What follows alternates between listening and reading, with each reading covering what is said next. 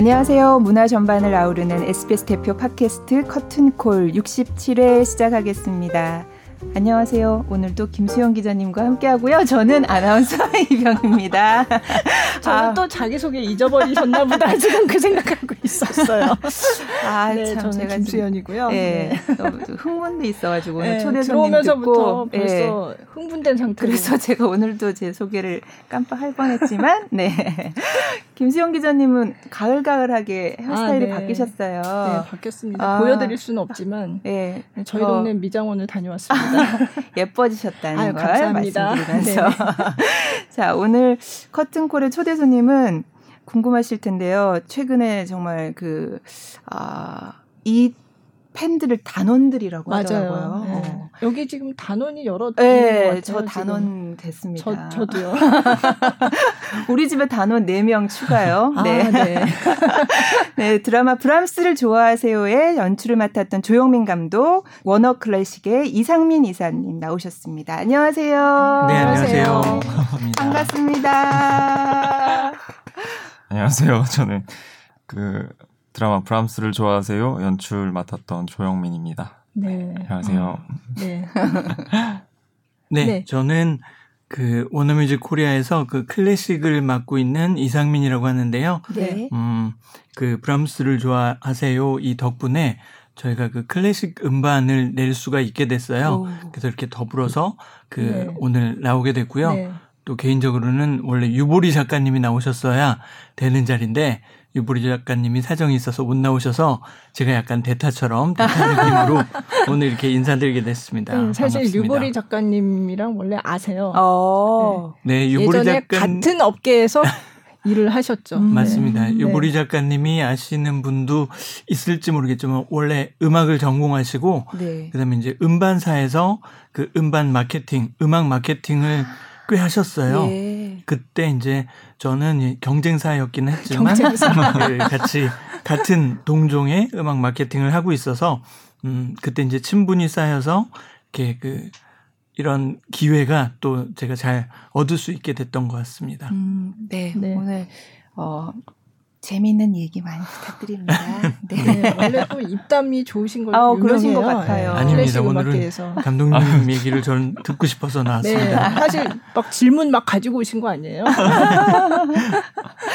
네. 아니 그 사실은 우리 회사 드라마지만 네. 어 솔직히 저는 못 보고 있었는데 많은 네. 분들이 이렇게 어 어, 재밌다는 얘기를 주변에서 얘기를 많이 들었는데, 이제 언제나 말씀드리지만 육아에 지쳐있던 나머지 제가 드라마를 요새 잘 못 봤어요. 네. 근데, 아, 나오신다 그러길래? 그래도 예의상 몇 편은 보고 가야지 이런 마음으로 제가 이제 주말에 TV를 켰는데 아, 몰아보기 시작하셨고 와 이거 끌 수가, 수가 없는 없다. 거예요. 네. 1회부터. 감사합니다. 네. 네.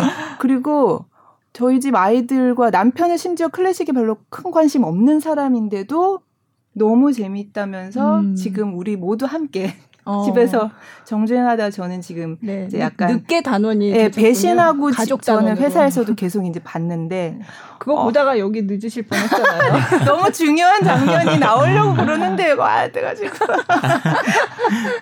네 아, 지금 끝난 지가 한 종영한 지가 네, 한 10월 20일에 마지막 방송했으니까요 한 네, 좀 지났죠. 어. 지금 쉬고 있어요. 음. 뭐 촬영하고 방송 내보낼 때는 잘, 그러니까 뭐 약간씩 했는데 이제 뭐 주변에서 아니면은 네. 막 이제 인터뷰 요청이라든지 네. 이런 게 많아가지고 네. 어 이게 사람들이 그래도 조금은 음. 좋아하셨나 보다 약간 느끼긴 하죠. 예, 그래가지고 음. 음. 약간 뭐 호불호가 좀 있, 던 드라마긴 한데 좋아하는 팬들은 되게 좋아해 준걸 음. 되게 많이 느꼈어요. 음, 너무 좋아요. 보통 이제 드라마가 끝나면은 네. 그 드라마의 끝과 함께 인기도 이제 급속하게 그쵸, 금방 이제 네. 화제가 아니고 이제 기억에서 멀어지고 새 드라마 얘기하고 이러는데 음. 이거는 뭐 까도 까도 계속 네, 얘기거리가 나오고 계속 이어지는 것 네. 같아요. 네. 음. 근데 이게 이제 그 원래 같은 제목의 소설도 있지만 그건 아닌 거잖아요. 다른 전혀 다른. 네. 네. 맞아. 그 제목만 빌려왔는데 이제 작가님이 늘 강조하시기를 네. 우린 물음표가 있다. 음. 이제 그 원래 원작에는 이제 물음표가 없거든요. 네. 아, 네. 네. 뭐 음. 그렇게 가져왔죠. 네, 수줍어 하시네요. 아니 되게 말을 조심하게 되고 아, 네. 어떻게 해야 될지 모르겠네요. 아, 막 하셔도 돼요. 네. 그럼 편집해 어. 주시리라 믿고. 네, 네, 네.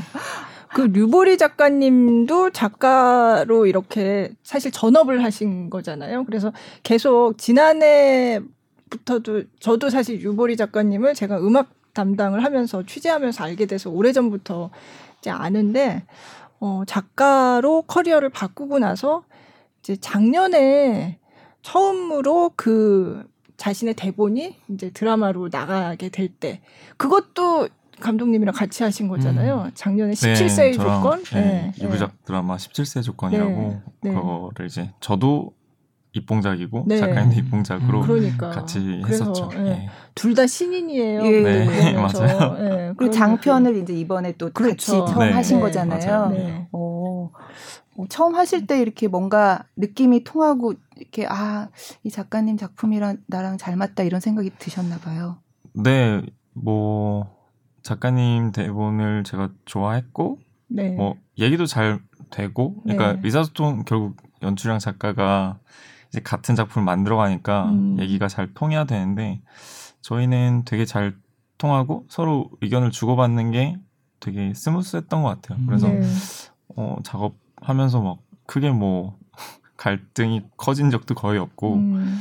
그래서 되게 잘 맞았어요. 음. 유보리 작가님이 이제 사실 마케팅 하시고 그럴 때 굉장히 꼼꼼하세요. 네. 꼼꼼하고 일도 굉장히 잘하시는 타입이었는데 어느 날 갑자기 그러니까. 이쪽 업계를 네. 떠나서 그 다음에 한참 만에 만났는데 그 작가 준비하고 있다 그래서 깜짝 놀랐었거든요. 네. 근데 굉장히 빠른 시간에 그 SBS 극본 당선 1등으로 또 오. 당선을 하셔가지고 네. 이제 전업 작가가 된다라고 네. 하셨던 기억이 얼마 안 되는 것 같은데 그새 이렇게 그러니까요. 전 국민을 감동시키는 이렇게 화제작을 또 만드실 줄은 네. 저도 사실은 깜짝 놀랐습니다. 네. 음. 사실 팟캐스트 커튼콜을 좋아 들으시는 분들이라면 사실 다 클래식 네. 음악에 관심도 많으시고 하셔서 거의 뭐 다 보시지 않으셨을까 하는 생각이 드는데 그 보통 이제 음악가들을 다루는 이제 드라마나 영화를 보면 좀 이렇게 연주하는 씬도 조금 이제 어색하고 음. 뭐좀 약간 그렇잖아요. 이렇게 뭔가 흉내낸 듯한 느낌이 들고 그쵸. 근데 네. 저는 네. 전문가는 아니지만 그냥 저 정도 수준에서 봤을 때는 너무나 리얼한 느낌? 어, 그 배우들을 다 이렇게 연주를 좀 하시는 분들을 아니요, 사실 그렇지는 않았고요. 네. 처음에 그 김민재 배우 같은 경우는 클래식 피아노는 아니고 그냥 조금 피아노를 음. 이제 건드릴 수 있을 정도였던 네. 것 같고 네. 박은빈 배우도 어렸을 때 잠깐 배운 적이 있었는데 네. 연주를 그러니까 오래 놓고 있었고 이래가지고 사실 연주가 가능한 상태들은 아니었어요. 네. 어떻게 생각하면 근데 이제 엄청 대단한 게 저도 깜짝 놀랄 정도로 네. 엄청 열심히 연습해줬고 음. 되게 잘했어요. 그래가지고 네. 저희가 이제 사실은 클래식 어떻게 보면 전문 소재다 보니까 네. 작가님이 또 연결해 주셔가지고 클래식 코디네이터 분들이 음. 계셨거든요 현장에 아, 네. 아주 클래식 장면들을 좀 리얼하게 리얼리티 있게 네, 이제 도와주시는 분들이 계셨어요. 네. 이제 그분들도 이제 되게 깜짝깜짝 놀랐어요. 어. 어떻게 단시간에 저렇게 어. 연주를 이제 폼과 이런 게 되나 가지고 음. 그래서 드라마를 촬영하는 한 6개월 정도 기간 됐을 텐데 네. 처음에 찍은 장면이랑 네. 마지막에 찍은 장면에 되게 어떻게 보면 quality가 되게 달라요. 아, 네. 이사님이 보시기에도 꽤 그럴 듯하게 그렇죠. 나왔다고 보세요. 사실 어. 음악 드라마의 굉장히 중요한 요소 중에 하나가 아무리 몰입이 됐다가도 맞아요. 그 음. 연주하는 데서 아 저거는 조금 집도 있고 그러면은 굉장히 네. 이 갑자기 몰입감이 떨어지는 경우가 많은데 네. 이 드라마에는 제가 보기에는 전혀 그런 네. 면이 없었던 것 같고요. 그다음에 진짜 그 배우들이 제가 듣기에도 굉장히 노력을 해서 실제로 저희가 음. 그그 그 정도 연습 그 연주를 할 수 있을 정도로 네. 그 많이 늘었다고 하더라고요. 네 맞아요. 어. 연습을 진짜 열심히들 했어요. 음. 또 어디 인터뷰에서 보니까 감독님은 클래식에 크게 뭐 막 아주 좋아하시거나 그런 아, 편은 아니에요. 아예 클래식을 잘 전혀 모르는 사람이에요. 네. 그래가지고 사실 드라마 준비하면서 작가님이 이제 저, 저를 이끌고 공연장에 네. 되게 많이 다녔거든요. 네. 예술전당 투어도 많이 하고 네. 웬만한 공연장도 많이 다녔는데 사실 저는 늘 같이 가면서 아나 네, 졸면 안 되는데 항상 그런 어떤 긴장감을 갖고 아. 갈 정도로 저는 사실 클래식 잘 모르고 그랬는데 이 드라마를 준비하면서 공연장 다니고 뭐 연주도 듣게 되고 이랬죠. 사실 지금도 잘 모르지만 아니 근데 어떻게 네. 그렇게 멋지게 담 그걸 연출하셨을까요? 많은 영상들도 찾아보고 네. 이제 공연장도 다닌 게 그래도 조금은 좀 도움이 됐던 것 같아요. 네. 어, 저 궁금한 거 있어요. 그 첫 회에서 진짜 예술의 전당에서 연주를 하잖아요. 그 네네. 설정이 그, 그 설정은 예술의 예, 전당이고 네. 네. 장소는 아 예술의 전당 아니에요. 네네네. 음. 근데 거기 아무튼 관객이 쫙막 그러니까 막 관객이 어, 많은 그렇게 네네. 이제 다 엑스트라 분들을 불러서 하는 거예요? 그거는? 그 뭐 객석은 이제 당연히 엑스트라 분들 네. 불렀던 거고요. 그 오케스트라 분들은 저희가 오케스트라 분들을 섭외했었어요. 음. 그래가지고 전체적으로 오케스트라 분들이 저희가 오케스트라 씬에 그 1부에 나오는 씬이 있었고 그 뒤에 3부였나? 승지민이 네, 승지민. 연주하는 게 있었는데 네. 그래서 오케스트라 두 팀 정도 아. 섭외해가지고 네. 되게 힘들더라고요. 사실 그 네. 그 각자 자기 악기 가져와가지고 그렇죠. 세팅하고 네. 뭐 네.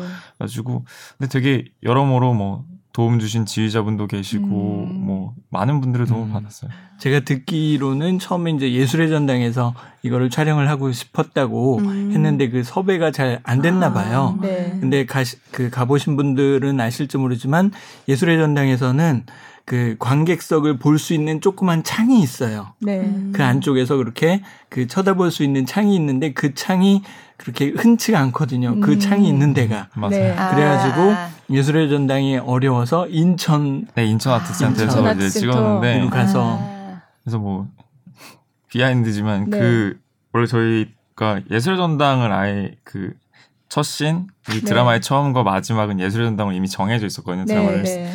쓰기 전에. 근데 예술 전당이 워낙 공연이 많아가지고 네. 나를 빼기도 쉽지 않았고 음. 코로나도 있는 바람에 사실 예술 전당에서 못 찍었는데 그 문을 만들려고 네. 저희가 사실 세트로 문을 제작한 거였어요. 아. 그 조그만 그 창문 창문이 네. 있어야 이제 얘기가 그, 되는 거여가지고 아. 저희 미술팀에서 문을 아. 예다 만들어가지고 아, 가지고 왔었어요. 아 그게 원래 예술의 전당에 있는 거군요. 그렇죠. 그 내다보는 창이 예, 있는 예. 데가 그래서 이제 입장하기 주인공... 전에 그 있는 그 뒤에 있는 문에 있는 맞아요. 그, 그 닫힌 다음에 아, 예. 이렇게 볼 수 있는 어... 창. 음. 다음부터는 아마 이렇게 드라마가 잘 됐으면 예술한당에서 더 열심히 좀 어떻게 해봤을 텐데 꼭 빌려주시기 바랍니다. 그첫 첫 번째 그 오케스트라 나오는 그 장면 굉장히 신경 써서 찍으셨다. 그 그런 거 어디서 본 것 같은데. 아 그리고 김민재 배우도 자기 그 장면이 굉장히 어, 공들여서 찍은 장면이라서 네. 기억에 남는다고 음. 몇 군데 뽑은 것 중에 하나더라고요. 그 장면이. 그 이제 일부에 나온 장면이기도 했고 라흐마니노프 네. 이제 음. 협주곡 치는 거였는데 이제 남자 주인공이 처음 연주를 그렇죠. 하는 네. 신이다 보니까 네. 그리고 이제 그 규모감이나 네. 예를 들면 이 드라마가 성격을 보여주는 시, 장면이다 보니까 좀 최대한 공을 들였어요. 음. 사실은 그 저희 드라마 통틀어서 네. 그 장면이 가장 돈이 많이 든 씬. 아, 네, 뭐 시간과 공과 돈이 가장 많이 든 음. 네. 씬이긴 했어요. 어, 네. 얼마나 걸리셨어요? 그 오케스트라 나오는 승지민 연주까지 해가지고 네. 오케스트라 나오는 모든 장면을 찍는데 3일 정도 걸렸던 것 같아요. 네. 그렇구나. 제가 이런 말 드려도 될지 모르겠지만 사실 네. 그 오케스트라 거의 배우들이 이제 연주할 때는 배우들의 연주도 직접 쓰시거나 이렇게 대역 연주도 들어갔다고 했지만 그 부분에서는 협주곡이잖아요. 맞아요. 네. 오케스트라랑 이렇게 주인공 그쵸. 피아노가 네. 같이 네. 들어가서 그거는 이제 연주로 녹음을 하기가 굉장히 어렵기 때문에 네. 그이 제작 측 쪽에서 음원을 사서 넣었어요. 맞아요. 음. 워너 클래식 음원. 네, 맞아요. 사서 넣었고요. 중요한 말씀이시네요. 누군지 아세요? 거기 실제 음원을 연주한 그. 네, 원래 그 라흐마니노프 피아노 협주곡 2번 네. 한국 사람들이 이제 굉장히 제일 좋아하는 좋아하죠. 협주곡 네. 중에 하나라고 하는데 피아니스트 임동혁 씨의 아~ 연주입니다. 그래서 그랬구나. 네. 네. 그 음원이 드라마에서 쓰인 거예요. 네. 네. 제가 그때 이제 그게 협주곡이 있어야 되는데 사실은 아무리 좀 프로페셔널한 연주자를 모신다고 해도 현장에서 이제 녹음을 그쵸. 하기가 그쵸. 쉽지 않고 그 맞아요. 그 녹음 quality를 이제 맞춘다는 맞아요. 게 너무 어려운 네. 일이어가지고 사실 처음부터 쪽 음. 워너뮤직에 말씀드려가지고 음, 네. 원을 저희가 약간 음, 네, 네. 그랬었어요. 네. 두곡 들어가 있습니다. 사실은.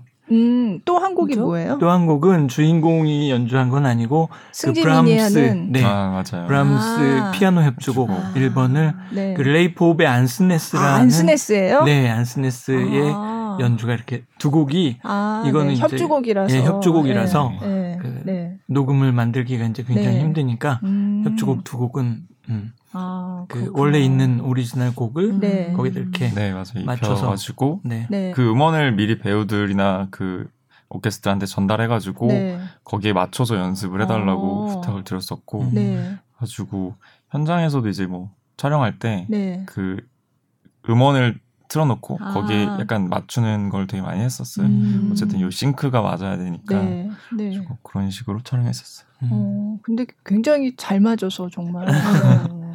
진짜 리얼했어요. 네. 그러니까 그게 진짜 거의 알아채지 못할 정도의 1회 그런 식으로 탁 나오니까 이게 완전 몰입감이 확 빠져들게 맞아요. 되면서 그렇죠. 어, 너무 멋지더라고요. 어. 드라마 만들면서 사실은 이제 작가님이 클래식을 잘 아시니까 네. 사실 클래식에서 뭔가 이 전문가들이 보기에 되게 아~ 이상한 것들이 보이면 작가님한테 너무 죄송할 것 같았어요. 아, 네, 이제 약간 네, 작가님에게 먹칠하는 것 같았어. 네, 네. 그래서 그 부분은 어쨌든 작가님을 기준으로 음. 클래식을 전공한 사람의 눈에 어느 정도까지는 최대한 네. 맞춰봐야겠다는 네. 생각을 네. 하긴 했었어요. 음. 네. 어. 모든 촬영지마다 그 작가님이 나오셔서 보셨어요? 아 그러진 못하셨고 아, 대신에 네. 아까 말씀드렸던 클래식 코디 분들이 음. 늘 붙어가지고 네. 이제 도와주셨고 아, 또 자문 선생님들이 되게 많았어요. 아, 그래가지고 뭐 피아노 따로 뭐 바이올린 뭐 등등 해서 자문 선생님들이 늘 같이 아. 예, 도와주셨어요. 그래서 굉장히 quality가 진짜 그러니까요. 네, 높았던 것 같습니다. 첫 번째 그 거기서 이제 쫓겨나잖아요. 송아가. 어, 예. 네. 진짜 음대에 가면 오케스트라 앉는 순서가 진짜 그거 성적대로 앉는 어. 거 맞다. 음. 뭐 외국에서는 어떻게 하는지 모르겠지만 네. 우리나라 음대에서는 그렇게 한다고 하더라고요. 네. 그래서 그 앉는 자리가 정말 송아가 얘기하는 그 부분도 있잖아요. 내가 어, 옆 조금만 음, 더 그쵸, 그쵸. 어, 네. 한 줄이라도 음. 앞이면 한 줄이라도 옆이면 이러면 얼마나 좋을까 음. 그 얘기했다는 장면이 그게 나오잖아요. 근데 그게 너무 실감 났다고 음. 그 음악 전공하신 분들은 네. 다그 얘기 하더라고요. 네. 그래서 저희 그 장면 찍을 때 네. 오케스트라 분들이 이제 그 또래 분들이 되게 많았는데 네, 네. 찍는데 자기들이 약간 너무 네 감정이입하셔가지고 네, 네, 네. 자기 같다고 불쌍하다고 아, 아, 그러셨어요. 아. 사실 우리나라는 음악도 약간 경쟁으로 생각하는 게 있어서 그쵸. 그런 식으로 이제 하는데 그 외국년 외국은 거의 사실은 뭐 별로 그런 일은 없고요. 오. 어. 근데 이제 한국도 이제 프로페셔널 오케스트라 같은 경우에는 굳이 뭐 이런 식으로 그 줄 세워서 하지 않고 예전에 일부 학교에서 그랬다는 거. 음. 여러분들이 혹시라도 오케스트라 그 공연 가셔가지고 아, 그 아, 거기 계신 분들을 아, 혹시 네, 뭐 네. 아, 뭐 앞에 있는 사람만 네. 잘하는 사람이 건 아니라는. 네, 꼭 요즘엔 꼭 그렇지 않고요. 음. 지휘자가 이제 음색에 따라서 이렇게 배치를 아, 해주긴 하는데, 네. 네. 학교에서는 네. 그럴 수 있다는 거. 네. 근데 딱 그 장면 있잖아요. 그 둘이 좀 약간 이렇게 좀 안 좋아 안 좋을 때 그때 이 준영이는 자기는 재능이 있어서 오히려 이게 행복하지 맞아. 않았다고 어, 얘기하잖아요. 예. 근데 거기에 대해서 송아가 약간 발끈. 발끈. 음. 어. 근데 저는 너무 그게 이해가 맞아요. 가는 거예요. 어. 재능이 없어봐서 모르겠어요. 그래서 준영이는.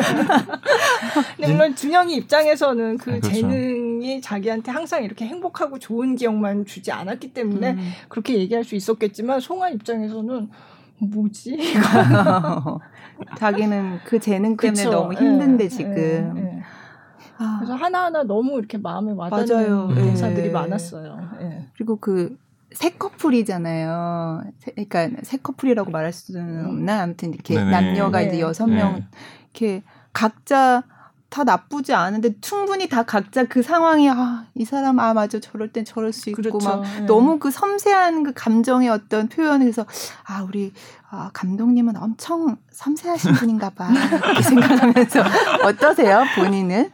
워낙 대본이 그런 것들을 네. 이제 섬세하게 써주셔가지고 음. 그걸 표현하려고 노력했던 것 같고 음. 그 젊은 여성 친구를 이제 설정을 둘 때 그러니까 꼭 이제 뭐 물론 주인공은 최송화 박준영이었지만 뭔가 클래식이라는 분야가를 소재로 그러니까 각자 입장이 다른 사람들을 네. 좀더 보고 싶었어요. 음. 그래가지고 뭐 한 명은 뭐 예중예고 나와서 음대 다니다가 악기 수리하는 걸로 음, 간 네. 친구도 있고 음.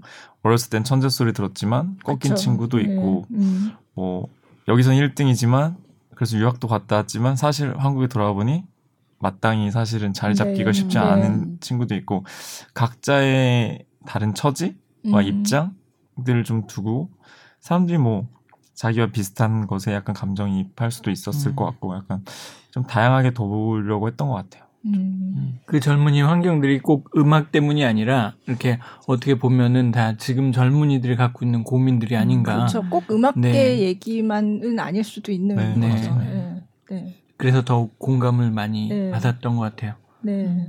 음. 그래도 저희 SBS에서 또 뭐 열심히 유튜브 영상을 계속 만드는데 빌런들을 모아가지고 이렇게 별로 빌런이 제가 보기에 그렇게 많지 않은데 억지로 막 빌런을 막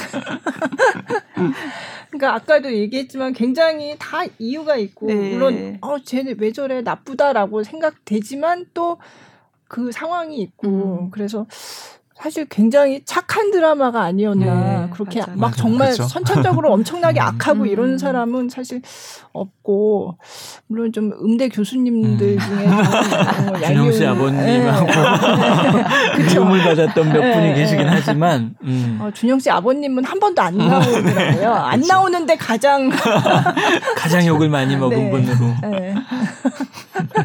준영 씨 아버님이 뭐 출연할 이, 그럴 예정은 전혀 없었던 건가요? 네, 원래 원래부터. 처음부터 이제 네. 뭐 직접 나오게 하려고 음, 하진 않았고요. 네. 네. 뭐 물론 이제 준영이의 어려움으로 네. 이제 그걸 두긴 했는데 네. 너무 많이 사람들이 엄청 욕 먹으셨어 진짜. 네. 네. 한 번도 등장을 안 했는데 엄청난 그 존재감을 네. 자랑을 하셨어요, 진짜. 또 음대 교수님도 악역을 맡으셔서 물론 그랬겠지만 그 너무 맛깔지게 악역들을 해주셔가지고 아, 정말 맞아요. 네. 그래서 실제로 대학 교수님들이 그 드라마 네. 보, 보시면서 어떡하니 어떡하니 저 드라마가 재밌기는 한데 내가 너무 못 음, 나를 다 이렇게 이상하게 생각할 이상하게 것 같아 생각할까봐 할 정도로 너무 연기를 잘해주셨는데 네. 드라마는 드라마니까요. 네. 전에 그 아나운서들 나오는 드라마에서도 막 이렇게 막 엄청 아, 선배들이 막 못되게 예, 막 하고 예. 막 야망에 불타가지고 막 근데 이제 저희도 아 저렇지 않은데 근데 다들 뭐 시청자분들도 다 네. 아시니까요. 네, 그렇죠. 사실 그래서 도대체 여기 나오는 음악가 나오는 사람 모델이 누구냐 음. 이런 얘기들도 되게 많이 했잖아요. 네. 맞아요. 근데 그런 질문 많이 받으시지 않으셨어요? 네 그렇긴 한데 사실은 뭐 모델을 두진 않았었어요. 네. 근데 이제 뭐 어쨌든 작가님이 클래식 쪽에 대해서 많이 알고 많이 경험했으니까 사실은 주변에 들었던 많은 에피소드들, 그쵸. 많은 네. 이제 이야기들 다 종합된 네. 것 같아요. 네. 그래가지고 어느 한 명을 이렇게 딱 모델로 하진 않았었고요. 네. 예를 들면은 이건 아마 얘기해도 될 것 같은데 네. 그 준영이가 식당에서 송아한테 얘기하는 자기 콩쿨 나갔을 때 얘기가 있어요. 네. 사실 요거는 그 바이올리니스트 양인모 씨 아. 인터뷰에서 약간 네. 그 가져왔던 건데 네. 작가님이 양인모 씨 따로 만나서 인터뷰도 하셨었고, 아, 그러니까 네. 이 작품을 위해서 이제 네. 뭐 인터뷰도 하셨었고, 저도 이제 같이 공연 가서 뵌적 네. 있고, 네. 그래서 이제 허락 받고 음. 이제 그 이야기를 좀 빌려 음. 온 적이 있어요. 그게 그러니까 무슨 이야기였죠? 무슨 이야기였냐면은 이제 자기가 콩쿠르 나갔을 때 엄청 이제 처음에 가면은 시끄러워가지고 내 악기 소리도 안 들렸다. 음. 그래가지고 처음에는 막 아 호텔 방에서요. 네 호텔 방에서 예. 그 호텔 방 어렸을 때 그 장면으로 나왔던 건데 근데 점점 점점 이제 해서 1등하고 들어왔는데 나한테 콩쿨의 기억은 정적이었다. 음. 그래가지고 음. 정막함을 음. 이제 느꼈던 그 이야기가 사실 바이올린스 양이모 음. 씨의 아. 이야기였어요. 네. 그래가지고 음. 많은 아티스트들의 이야기들이 네, 네. 좀 합쳐졌던 것 같아요. 음. 네.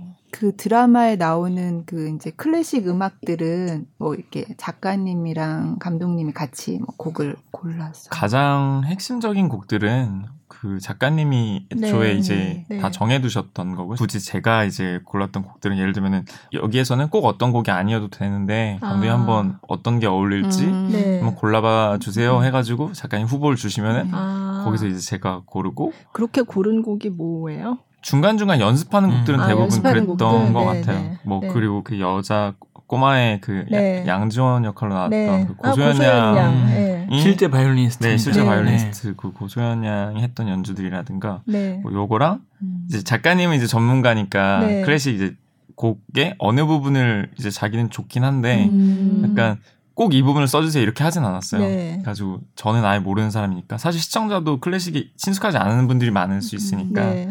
그래서 어느 부분을 이제 쓸지는 아, 제가 음. 음. 좀 골랐던 것 같고 음. 어느 그러니까 큰 거는 작가님이 정해 네. 다 정해주셨고 네.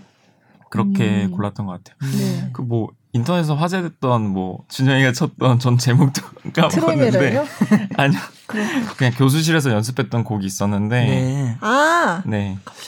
그 뭐, 라마이노프 전주곡도 잠깐 있었던 거 같고 여러 네, 맞아요 뭐, 연습할 음. 때 여러 곡 되게 네? 약간 행복한 곡이 하나 있었어요. 네, 네. 근데 그것 같은 거는 이제 현장에서 네. 이게 여러 곡들 중에서 아. 이제 쳐보면서 어떤 곡이 어울릴까 해서 골랐던 음. 것도 있고 아. 좀 네. 그랬어요. 음. 아. 근데 사실 이게 브람스를 좋아하세요라는 제목을 갖고 있기 때문에 저는 이제 처음에 볼 때 아 브람스 곡을 많이 나오겠구나. 브람스 곡을 이제 막 나중에 저도 어, 이제 네, 음반 네, marketer기 네, 때문에 이 드라마가 잘 되면 브람스 플레이리스트 이런 걸 어, 만들어야지 네, 네. 하면서 브람스 곡들을 막 기다리고 있었는데 절대 네. 안 나오는 거예요. 결국에는 마지막 회에. 거의 나왔는데 그 처음부터 이제 슈만의 트로이메라이가 딱 그 어떤 맞아요. 시그니처 그쵸. 곡처럼 나왔거든요. 근데 그그 곡도 이제 작가님 네, 작가님이 처음에 정해 두셨던 거고 네, 네. 이제 그 트로이메라이가 되게 핵심이었죠. 네, 핵심이었죠. 처음에. 음. 음. 핵심이 된 곡을 들어봐야 되지 않을까요? 이 시점에서 그렇죠. 네. 네. 여기선 누구 연주인가요? 저희는 되게 오래된 연주자예요. 음. 고전적인 상송 프랑수아라고 어, 네. 그 프랑스의 굉장히 그 쇼, 원래는 쇼팽 specialist라고 할 정도로 네. 그 독특한 매력을 지녔던 쌍송 프랑스어인데 그 라이브 레코딩을 했던 아, 게 있어요. 네. 그래서 그 곡을 골라서 네. 이미지랑 잘 맞는 것 같더라고요. 음. 약간 오래된 음원이긴 하지만 음. 이 뭔가 이 드라마의 고즈넉한 분위기라고 할까? 네. 약간 그래서 향수를 불러 일으킬 수 있을 것 같아서 네. 일부러 약간 오래된 음, 네. 원을 넣었는데 네. 이 곡으로 한번 들어보실까요? 들어보시죠. 네.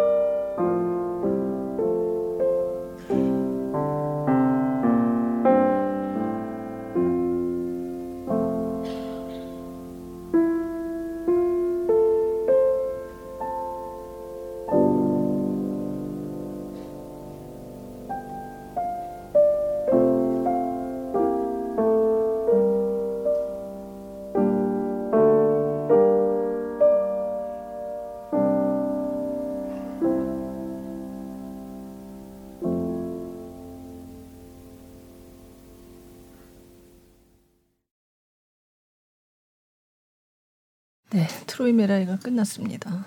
보신 분들은 굉장히 이게 얼마나 각별한지 다 아실 텐데 네. 네. 감독님이 이 연주랑 잘 맞아 아니, 사실 모르겠네요. 저는 클래식 잘 모르기 때문에 1년 동안 트로이 메라이를 가장 많이 들었던 사람 중에 한 명이 저거든요. 네, 네. 그래서 너무 많이 들었는데 네. 현장이 오늘 편집할 때고 근데 좀 저한테 기억 남는 게 저희 대학 선생님이 늘 계셨었는데 네. 어쨌든 모든 연주를 이 김민재 배우 칠 수 없기 때문에 네, 대학 선생님 네. 계셨는데 트로임이라는 김민재 배우도 처음부터 끝까지 완벽하게 이제 연습을 해가지고 칠수 있었거든요. 네. 근데 이제 김민재 배우가 치는 거랑 대학 선생님 치는 게 느낌이 되게 다르더라고요. 음. 네. 그러니까 당연히 어떤 클래식을 하신 분들의 입장에서는 당연히 이제 선생님 연주가 뭐랄까 더 매끄럽고 음. 매끄럽고 quality가 네. 있을 텐데 음. 이상하게 저는 음. 그게 연기처럼 느껴져서 아. 김민재 배우가 연기한 연주한 네. 트로이메라이가 어떤 감흥이 있었어요. 음. 그래가지고 아, 네. 사실 되게 아마추어 같은 트로이메라이일 텐데 음. 네. 이게 되게 신기하다 아. 이런 생각이 들었었고 네. 이제 뭐 저는 그 두 분이 연주하는 거에 익숙해져 있다가 그 손여름 씨 독주에 네. 한번 간 적 있었는데 네. 거기서 트로이 메라이를 치셨거든요. 네. 근데 좋고 나쁨을 떠나서 이게 사람마다 치는 게 다르구나라는 거를 음. 약간 네. 처음 느꼈던 것 같아요. 네. 그러니까 같은 곡인데 연주자에 따라서 느낌이 이렇게 다를 음. 수 있구나. 약간 제가 그게 되게 그래서 기억에 남았어요. 음. 되게 음. 손여름 씨 연주는 뭐랄까 되게 몽글몽글하다고 생각이 아. 들었었어요. 아. 구름 위를 걷는 것 아, 같은. 네. 그래가지고 아 이게 우리 드라마에 쓰인 거랑은 또 다르네. 네. 약간 음. 그 되게 신기한 경험이었던 것 같아요. 저한테. 사실은 클래식을 듣는 재미가 그런 재미예요. 사실 그렇죠. 네. 네. 어, 이 브람스를 좋아하세요는 저기 피아니스트 랑랑이 언급한 적도 있어요. 아 그렇다면서요. 네.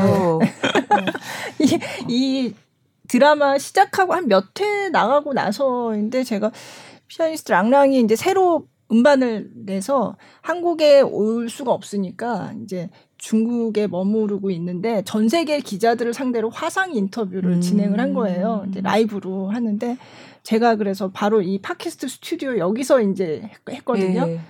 그랬는데 제가 물어보지도 않았어요. 뭐, 뭐 드라마 얘기 꺼내지도 음. 않았는데 그때 아마 그때 무슨 얘기를 하고 있었을 때였냐면 어 클래식 음악 이 이제 젊은 사람들도 많이 좋아할 수 있도록 여러 가지 노력을 한다 뭐 음. 이런 얘기를 하던 와중에 갑자기 아 근데 한국은 그런 거 굉장히 잘하는 것 같다 그러면서 저보고 Do you know, do you like Brahms? 이러는 어. 거예요.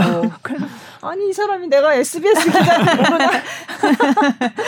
아니, 당연히 알지.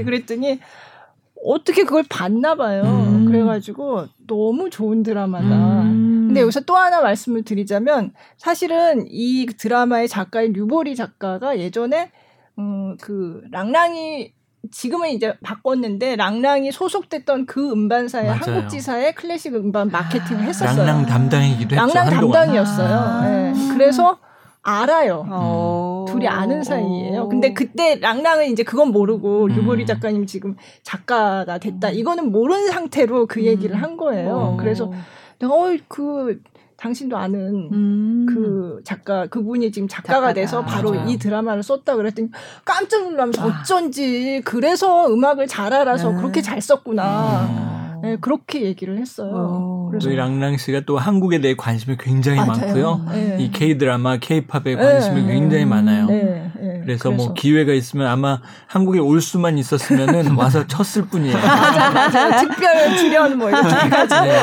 어디 뭐 랑랑 공연 보러 갈래? 뭐 이런 상황을 넣어가지고 아마 그랬으면 재밌었을 것 같은데. 어. 어쨌든 그래서 그때 갑자기 랑랑 인터뷰하다가 또 브람스를 좋아하세요가 음. 소환되는 그런 상황이 있었어요. 음. 네. 국제적인 음. 네. 기분이 어떠세요?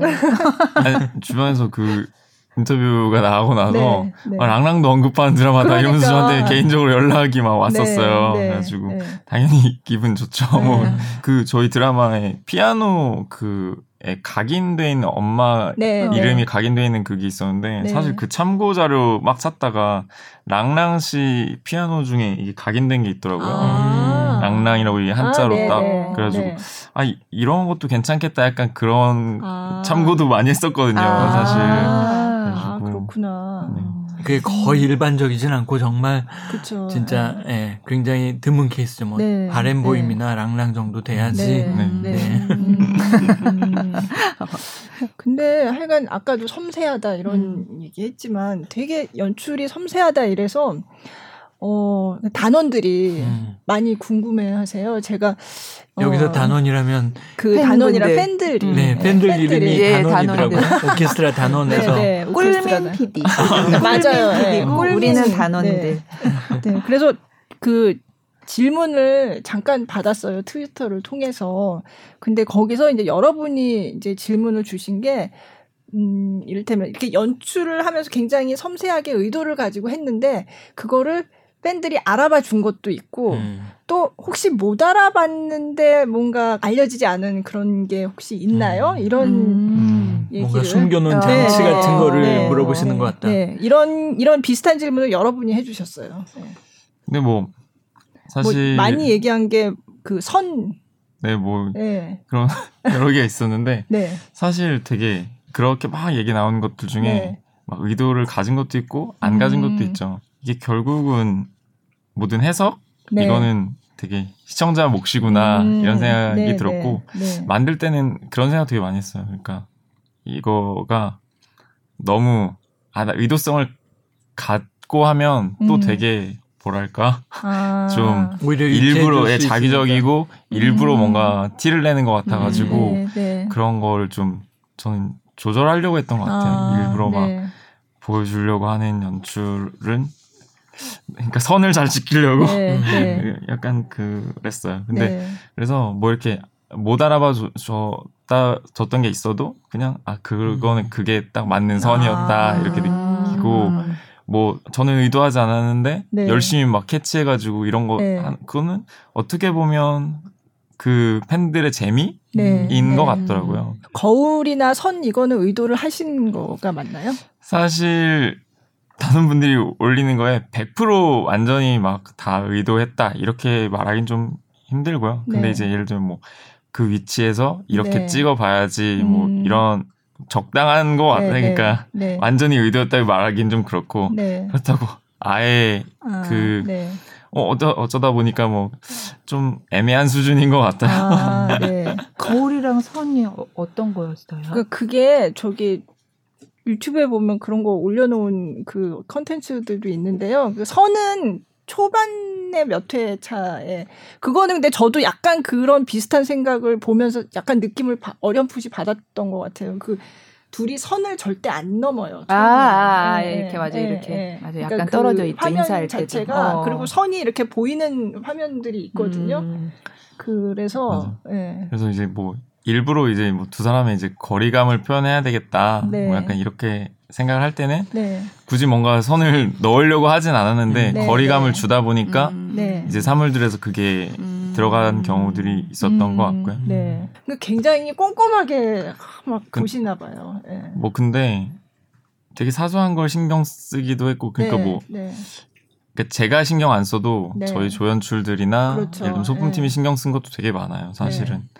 뭐 송화 책상에 있는 책 같은 것도 음. 네. 어떤 제목의 어떤 책을 어느 아. 화의 어느 장면에 놓을까 아, 사실 이런 것도 음. 네. 그러니까 우리 조 감독들이나 네, 이런 네. 소품팀도 신경 썼던 것 같아요. 음. 그래서 저는 건못 봤는데요. 근데 사실 그런 아니 그러니까 그런 거를 이제 알아봐 주길 기대했던 건 아니고, 네. 그러니까 그런 것도 진짜 팬들한테는 어떻게 하다 보면 그렇죠. 그런 것도 재미있겠다. 음. 그래서 음악 하는 친구니까. 네. 그래서 사실 뭐 의도로 보였던 것 중에는 네. 저희가 이제 회차마다 음악 용어 제목들이 아, 있었는데 네, 네. 저희가 워낙 버스 씬이 많이 나와가지고 그 회차 버스가 나올 때마다 그 제목을 은근히 넣은 것들이 되게 많아요. 아, 그래요? 아. 이제 네 오. 그래서 버스에 원래 광고판이 있잖아요. 근데 예를 들면 뭐 만약에 크레센도였다. 그러면 크레센도 뭐 미술 전시회 같은 게 있는 것처럼 만들어 가지고 아, 포스터를 어디다 붙여놓고 아,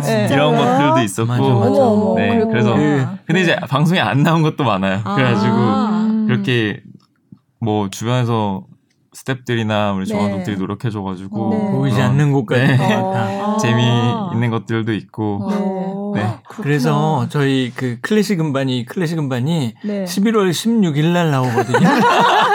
네. 근데 단원들이 네. 11월 16일이 무슨 날인지 안 알아요. 그게 뭐예요? 11월 16일이 최송아 졸업 연주회 하는 아~ 날이거든요. 아, 진짜. 이라 거드 저도 몰랐습니다. 사실. 아, 그러니까 우연히 일, 그렇게 네, 된 거예요. 그랬는데 어머. 그날 그 송아 졸업 연주였다고 그런 얘기 할 정도로 정말 어머, 어, 단원들이 보통이 아니시니까 그 포스터에 이렇게 그 날짜가 써 있었 뭐 저도 음. 그건 전혀 몰랐는데 네, 네. 그럼에도 불구하고 이렇게 어. 단원들은 다 안다고 하시더라고요. 아, 아 그렇구나. 네. 그 갑자기 책임감이 마구마구 생기면서 처음부터 이렇게 그 다시 제대로 네, 제대로 다시 보시고 놓친 게 있는지 하셔야 될것 음. 같은데요. 아니 그 작가님 인터뷰를 보니까 진짜 뭐 소품 그 하나하나 다 신경 써주신 분들 너무 고맙다고 뭐 이렇게 음. 악기 케이스도 다 이렇게 달 아, 거기 뭐 악세사리도 달고 왜뭐 네. 사진도 맞아요. 붙여놓고 맞아요. 안에 뭐 네. 활도 두 개 껴놓고 뭐막 네. 그런 것까지 음. 다 섬세하게 다 생각을 해서 하셨다고. 음. 어. 그러니까 최대한 뭐 그러니까 그런 것들 소품팀이 되게 캐릭터 그러니까 각자 악기 케이스에는 뭐가 어울릴까 네. 이 사람은 어떤 악기 케이스를 들고 다녀야 되지 음. 작가님이 워낙 디테일하셔가지고 네. 예를 들면은 뭐 저는 몰랐는데 뭐 바이올린 줄도 어떤 네. 줄은 무슨 색이고 네. 어떤 줄은 음. 무슨 색이고 그래 뭐 그런 것도 있고 네. 그리고 우리 배우들이 되게 한 것도 있어요. 예를 들면은 제가 알기로 그 송아 썼던 그 받침대 네. 그건 송아 개인 거예요. 아. 그러니까 박은빈 배우 개인 거예요. 네, 네, 박은빈 배우 개인 걸 그럼 full size 바이올린이 있다는 얘기네요. 아 있어요. 네, 그러니까 어렸을 때 했으니까. 음. 그 제가 알기로 박은빈 배우가 이제 대학 입학할 때 어머님이 바이올린을 하나 사주셨대요. 아. 근데 이제 딸이 이제 대학에 갔을 때 원하는 무엇도 음. 이제 배워보고 음. 다른 어떤 그런 의미로 음. 선물을 주셨다고 음. 하더라고요. 네. 근데 이제 시간이 없고 바쁘니까 네. 제대로 이제 막 연습을 하거나 뭐 배우진 못했는데 음. 그런 것도 어. 이 드라마를 하게 된 어떤 아. 요인 중에 하나였던 것 같아요. 네. 멋지다. 그래서 음. 바이올린을 정말 어, 너무 열심히 연습해줬고 음. 네. 되게 애정이 있었어요. 음. 네. 네. 아. 이 바이올린 그 어. 자기가 어떤 바이올린으로 할까, 음. 어떤 화를 쓸까 음. 이런 것도 너무 열심히 고민했어요. 아. 박음희 배우가 실제 음악가랑 똑같네요. 정말 어. 그 그러니까 유보리 네. 작가님이 네. 사실은 바이올린 전공하셨잖아요. 그렇죠. 네. 전공했기 때문에 본인도 이제 바이올린을 굉장히 잘 알고 있을 거고 네. 그 모든 바이올린 연주자 뭐 다른 연주자도 마찬가지겠지만 악기는 자기의 거의 생명처럼 네. 여기잖아요. 그래서 아까 그 유튜브 방송 같은 데서 이거 보면서 얘기하기 뭐 이런 거 있다고 하셨는데 그때 조진주 바이올리스트가 예, 예. 어 바이올린을 저렇게 나 세상에 맞아 맞아 맞아 그 장면 저거는 있었어요. 네, 네. 엄청나게 그 음. 바이올리니스트로서는 있을 수 없는 장면이었는데 이제 막 그만큼 송아 씨가 이제 막 완전히 그 음. 화가 났다 어. 뭐 이런 거를 표현할 수 있는 네, 극단적인 네. 거였는데 음, 그 맞아요. 아마도 그 사실 바이올리니스트가 아니면은 잘 모르실 모르, 거예요. 네, 근데 네. 저도 이제 음반사에 네. 있다가 보니까 바이올리니스트들을 많이 만나잖아요.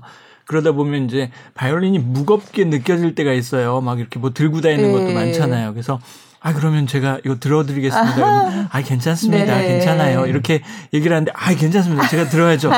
근데 그게 엄청난 실례였어요. 사실은 어. 이 바이올린이란 악기가 네. 물론 그 다들 다르긴 하지만 그 정말 프로페셔널한 분이 하면은 네. 몇 억에서 수십억까지도 오. 가는 바이올린이에요. 네. 그거를 제가 들어줬다가 가다가 넘어져가지고 만약에 조금이라도 손상되면 어. 이 일을 그쵸, 어떻게 어떻게 뒷수습을 할 수가 어. 없어요. 그래서 본인이 책임을 음. 꼭 져야 되기 때문에 그런 고가 현악기나 이런 것들은 맞아요. 절대 안 들어주는 게 예의라는 거 혹시 네. 네. 네. 뭐 만져보자 이런 얘기도 네네 네. 아 그런 거 절대 박준영 씨한테 화장실 갈 때 바이올린을 맡겼다는 건 그것도 굉장한 의미죠 그렇죠. 맞아요 의미네요 맞아요. 네. 나의 분신을 너에게 맞아요. 주는 것 같았는데 그걸 내팽개치고 갔으니까 방금 그 맞아요. 배우로서는 이거는 날 버린 거랑 어, 똑같은 거죠 그런 것들이 그 디테일하게 다 숨어 있는데 다 읽으셨는지 모르겠어요. 비 오는 장면에서 바이올린 맞아요. 자기는 막 비 맞으면서 막 옷 씌워가지고 네. 음, 그렇죠. 그런 디테일. 저희 드라마 비가 많이 왔는데 작가님이 이제 악기를 전공할 때 늘 우산을 가지고 다녔대요. 음. 마, 날씨에 상관없이 네. 날이 맑던 흐리던 아. 나, 는 절대 비를 이 악기는 절대 비를 맞으면 안 된다는 어떤 게 있으셨던 것 같아요. 네. 그래가지고 맞아요. 또 현악기는 비를 엄청 싫어하거든요. 그쵸. 습기에 아주 습기에 네. 굉장히 약해서 네. 그막 소리가 잘 안 나요. 네. 맑은 날이면은 소리가 되게 잘 나는데 음. 그래서 그런 거, 네. 뭐다 곳곳에 숨어 있는 그쵸. 거 보면은. 네. 음. 그래서 사실 우산이 또 되게 중요하잖아요. 그 준영이와 뒤에 송아의 사이에서 아, 네. 아직 네. 거기까지 제가 아 얘기 아 잠깐 내가 근데 눈동자가 흔들렸어요. 우산이 되어달라고 한 건데 사실은 그죠? 나의 우산이 되어줘 뭐 이런. 아, 그, 근데 그 얘기가 맞아요. 그런 그 유보리 작가가 계속 우산을 가지고 다녔다는 얘기를 들으니까 그 대사가 있잖아요. 그 준영이가 앞으로는 제가 항상 가지고 다닐 네, 테니까 제가 맞아요. 책임질게요. 음. 비와도 걱정하지 마세요. 음. 이런 장면이 있잖아요. 음. 근데 뭐 그 뒤에도 이제 고구마 구간이 나와서 아 안타깝게 아 근데 참 다들 서로의 입장이 이해가 되면서 음. 예. 그랬죠. 네. 그 저기 그 질문 중에 진짜 아까 그 배우들의 그 악기에 대한 그런 엄청난 노력 이런 것도 말씀하셨는데 왜 이 배우들을 캐스팅을 하셨냐 음. 그거 물어보는 질문이 많았어요. 음, 음, 연출자가 이제 배우 캐스팅을 한뭐 갖가지 요소가 있을 텐데 네. 저는 논리적인 이유는 아니었을 거라고 생각해요. 지금 네. 와서 돌이켜 보면은 네. 이 사람들이 우선은 자연스럽고 음. 이 캐릭터에 맞는 연기를 해줄 것 음. 같다는 생각이 제일 컸던 네. 것 같고요. 뭔가 과장되거나 거짓처럼 보이지 음. 않는 음. 실제 두 분을 비롯해서 나, 많은 연기자들 그러니까 저희 드라마에 나왔던 분들을 보면 되게 사람 만나면 느낌이 되게 네. 좋아요. 네. 자연스럽고 그래서 그런 것들이 영향을 음. 줬을 거라고 생각이 음. 들어요. 네. 다들 되게 진솔한 느낌의 네. 배우들이었던 네, 것 같고 네. 되게 처음에 뭐 김민재 배우 같은 경우는 만났을 때 되게 본인도 대본 읽고 아 저는 준영이랑 비슷한 게 많은 것 같아요. 어. 뭐 이렇게 얘기했던 것 같은데 음. 저도 보면서 그냥 느낌이 음. 뭐 어쨌든 저보다 젊고 아직은 20대 중반밖에 안 된 친구인데 되게 사람이 진중하다. 음. 의젓한 네, 그런 주, 어, 되게 준영이 같은 느낌이 아. 느껴지더라고요. 네. 그래가지고 그랬고 음. 우리 송아도 마찬가지고 되게 만났을 때 고민도 많고 음. 생각도 많고 네. 약간 그 가볍다는 인상이 음. 없었어요. 네. 되게 그래가지고 네. 이 드라마와 되게 잘 맞는 것 같다. 음. 그 생각했던 것 같아요. 네. 다들 연기를 너무 잘해서 어. 그리고 또 조연 분들도 진짜 다 현실에 있을 것 같은 사람들. 네. 네. 그 사무실에 계시는 선배님들도 네. 남편이랑 보면서 저런 사람 꼭 있는데 이러면서 네. 다들 너무 연기를 잘하시더라고요. 네. 저는 지금 생각하면 이 뭐야 박은빈 배우가 그 너무 어울리기는 하지만 사실 처음에 캐스팅 들었을 때는 워낙 그 전에 프로야구 아, 맞아요. 스토브리그라는 네. 드라마에서 엄청나게 또그 네. 강한 캐릭터를 또 이미지를 맞아요. 남겨놨잖아요. 네. 그래가지고 스포츠에서 음악 쪽으로 오는 음. 게 굉장히 처음에는 저는 되게 어 과연 이게 잘 될까? 네. 막 그런 느낌이 많았는데 거의 문화체육부야. 문화랑 체육을 알수 있어. 네, 문화체육부 장관으로. 그 송아가 졸업 연주하는 게 이제 네. 마지막 뒤에 나오는데 네. 사실은 저는 그 스케르초 네. 그 브람스 브람스의 베이 소나타의 스케르초 그 연주 준영이를 하는데 사실은 드라마보다 네. 현장에서가 더 잘 느껴진 것 같아요. 제가 아. 그걸 더 충분히 표현 네. 못했다고 느낄 정도로 음. 너무 잘해가지고 네. 연주를 네. 현장에서 그 객석에 우리 다른 배우들도 다 앉아 네. 있었는데 네. 너무 잘하는 거예요. 진짜 네. 바이올리니스트 같더라고요. 뭔가 이걸 고쳤으면 좋겠다 이런 말 할 게 없이 너무 훌륭하게 즐기셨구나. 이 드라마를 마치 졸업하는 연주처럼 아~ 해가지고 아~ 되게 감동스러웠던 것 같아요. 그래가지고 음. 그게 배우가 쓴 그 소리 그러니까 음악을 그대로 집어넣기도 해요? 아, 아, 그런 그렇지는, 않고요. 않아요. 어, 네, 근데 네. 이제 그게 어쨌든 현장에서 녹음하면 뭐 퀄리티도 떨어지고 아. 어쨌든 아무리 연습해도 사실 예, 프로와의 그쵸, 차이가 예. 있으니까 그렇지는 어쨌든 느낌 네, 느낌이 음. 현장에서 직접 들으셨으니까 네, 네. 그러니까 사실 처음에 드라마 첫 촬영하고 막 이럴 때는 소리가 많이 이렇게 맞지 않았거든요. 네, 네. 근데 소리를 사실은 제가 저는 캐스팅할 때부터 소리는 뭐 어떻게 할 수 있으니까 네. 맞추지 않아도 된다. 아. 예를 들어 이거 좀 틀려도 음. 틀린 거 그러니까 예를 들어 소리가 틀리는 건 신경 쓰지 않아도 네. 된다. 어차피 네. 소리는 다른 게 나가니까. 그쵸. 근데 네. 마지막 졸업 연주할 때는 소리를 들어도 될 정도로 오. 어. 그러니까 그냥 자연스럽게 다 네. 들릴 정도로 네. 그 정도로 되게 잘했어요. 와. 정말 그 유보리 작가도 얘기하는 게 그 와 우리 배우들이 뭐 그 이걸 해요 막 할 정도로 되게 잘 네. 네. 뭐 비브라토를 넣어요 맞아요 맞아요 네. 할 정도로 네. 굉장히 그 칭찬을 많이 했고요. 네. 그 피아노는 뭐 피아노도 물론 어렵지만 약간 대역을 써도 약 어떻게 그렇죠. 하면 기술적으로는 쉬운데 바이올린은 이건 그렇죠. 답이 없거든요. 맞아요. 사실은 어설프면. 어. 근데 그런 면에서도 박은빈 배우가 정말 음. 열심히 이걸 맞아요. 했구나. 네. 그 회가 진행할수록 네. 실력이 늘어나는 게 확확 어. 보이더라고요. 네. 그러면 이쯤에서 두 번째 곡을 들어볼까 하는데요. 바로 어떤 그... 걸까요? 네. 그 브람스의 FAE 소나타 라는 작품이 이제 음. 마지막에 드디어 브람스 음. 작품으로 나왔었는데 이 곡을 한번 들어보고 가겠습니다. 세 번째 악장인 스케르조 들으실 네. 건데요. 르노 카피송과 니콜라스 안젤리히의 그 연주로 감상하시겠습니다.